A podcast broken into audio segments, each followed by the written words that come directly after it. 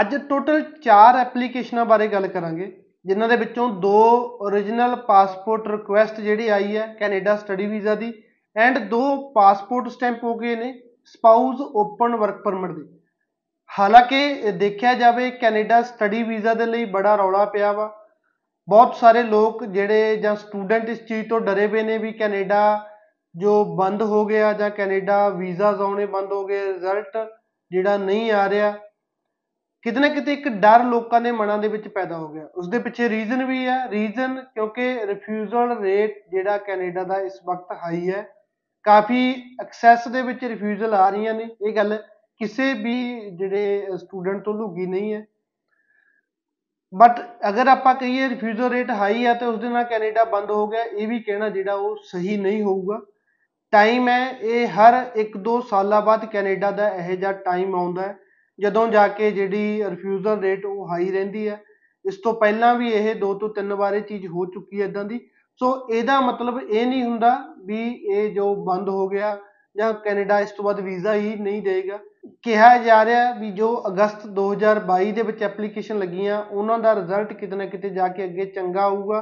High commission ਮੰਨਿਓ ਵੀ ਵਾਰ-ਵਾਰ tweet ਆ ਰਹੇ ਆ ਵੀ ਆਉਣ ਵਾਲੇ ਸਮੇਂ ਦੇ ਵਿੱਚ ਅਸੀਂ ਨਿਊ EMPLOYE ਉਹਨਾਂ ਨੇ ਹਾਇਰ ਕੀਤੇ ਨੇ। ਡਿਸੀਜਨ ਦਾ ਜਿਹੜਾ ਟਾਈਮ ਲਾਈਨ ਹੈ ਉਹਨੂੰ ਅਸੀਂ ਘਟਾਵਾਂਗੇ, ਜਲਦੀ ਜਿਹੜੇ ਡਿਸੀਜਨ ਦੇਣ ਲੱਗਾਂਗੇ। ਸੋ ਆਉਣ ਵਾਲੇ ਸਮੇਂ ਦੇ ਵਿੱਚ ਅਸਾਰ ਚੰਗੇ ਲਗਾਏ ਜਾ ਸਕਦੇ ਆ। ਕਿਤੇ ਨਾ ਕਿਤੇ ਜਿਹੜਾ ਕੈਨੇਡਾ ਦਾ ਸਟੱਡੀ ਵੀਜ਼ੇ ਦਾ ਪ੍ਰੋਸੈਸ ਸੁਖਾਲਾ ਹੋਊਗਾ। ਸੋ ਕਦੇ ਵੀ ਘਬਰਾ ਕੇ ਇਦਾਂ ਦਾ ਕੋਈ ਡਿਸੀਜਨ ਡਿਸੀਜਨ ਨਾ ਲਓ ਵੀ ਕੈਨੇਡਾ ਛੱਡ ਕੇ ਯੂਕੇ ਚਲੇ ਗਏ।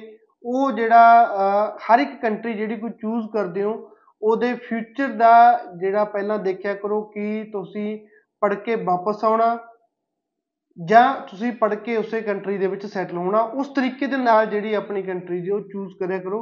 ਸੋ ਕਦੇ ਵੀ ਅਫਵਾਹਾਂ ਦੇ ਵਿੱਚ ਆ ਕੇ ਕੋਈ ਵੀ ਗਲਤ ਡਿਸੀਜਨ ਨਾ ਲਓ।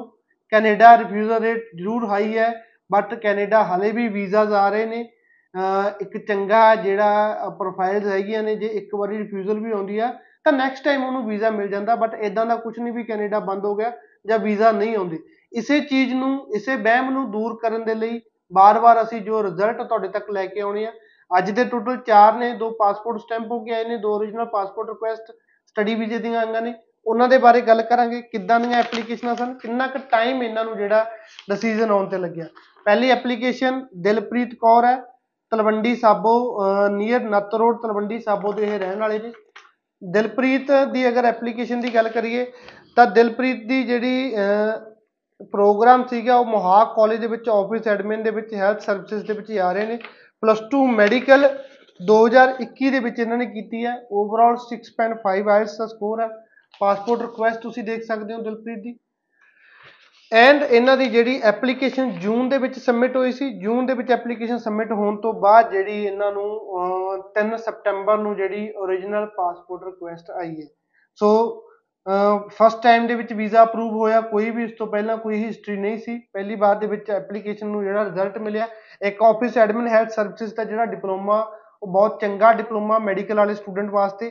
ਜੌਬ ਅਪਰਚੂਨਿਟੀਜ਼ ਆਫਟਰ ਜਿਹੜਾ ਇਸ ਹੈਲਥ ਆਫਿਸ ਐਡਮਿਨ ਦਾ ਜਿਹੜਾ ਡਿਪਲੋਮਾ ਹੈਲਥ ਸਰਵਿਸਿਜ਼ ਦੇ ਵਿੱਚ, ਬਹੁਤ ਚੰਗੀਆਂ ਰਹਿੰਦੀਆਂ, ਇੱਕ ਚੰਗਾ ਪੀਰੀਅਡ ਸਟੂਡੈਂਟ ਨੂੰ ਮਿਲਦਾ। ਉਸ ਤੋਂ ਬਾਅਦ ਜਿਹੜੀ ਸੈਕੰਡ ਐਪਲੀਕੇਸ਼ਨ ਆ, ਉਹ ਗੁਰਮਨਦੀਪ ਸਿੰਘ ਗੁਰਮਨਦੀਪ ਸਿੰਘ ਜੋ ਕਿ ਕੋਠੇ ਨਥਾਣਾ ਡਿਸਟ੍ਰਿਕਟ ਬਠਿੰਡਾ ਦੇ ਰਹਿਣ ਵਾਲੇ ਨੇ। ਇਹਨਾਂ ਦੀ ਵੀ origignal ਪਾਸਪੋਰਟ ਰਿਕੁਐਸਟ ਤੁਸੀਂ ਦੇਖ ਸਕਦੇ ਹੋ। 10 ਸਪਟੈਂਬਰ ਨੂੰ ਜਿਹੜੀ ਇਹਨਾਂ ਦੀ origignal ਪਾਸਪੋਰਟ ਰਿਕੁਐਸਟ ਆਈ ਹੈ। ਗੁਰਮਨਦੀਪ ਦੀ ਐਪਲੀਕੇਸ਼ਨ ਜਿਹੜੀ ਪਲੱਸ 2 ਆਰਟਸ ਸਟਰੀਮ ਦੇ ਵਿੱਚ 2021 ਦੇ ਵਿੱਚ ਕੰਪਲੀਟ ਕੀਤੀ ਸੀਗੀ। 6 ਚ ਓਵਰਆਲ 6.5 ਆਇਲਟਸ ਦਾ ਸਕੋਰ ਸੀਗਾ। ਲਾਲਿਸਟ ਕਾਲਜ ਦੇ ਵਿੱਚ ਕਮਿਊਨਿਟੀ ਐਂਡ ਜਸਟਿਸ ਸਰਵਿਸਿਜ਼ ਦਾ ਜਿਹੜਾ ਡਿਪਲੋਮਾ ਉਸ ਦੇ ਵਿੱਚ ਜਾ ਰਹੇ ਨੇ।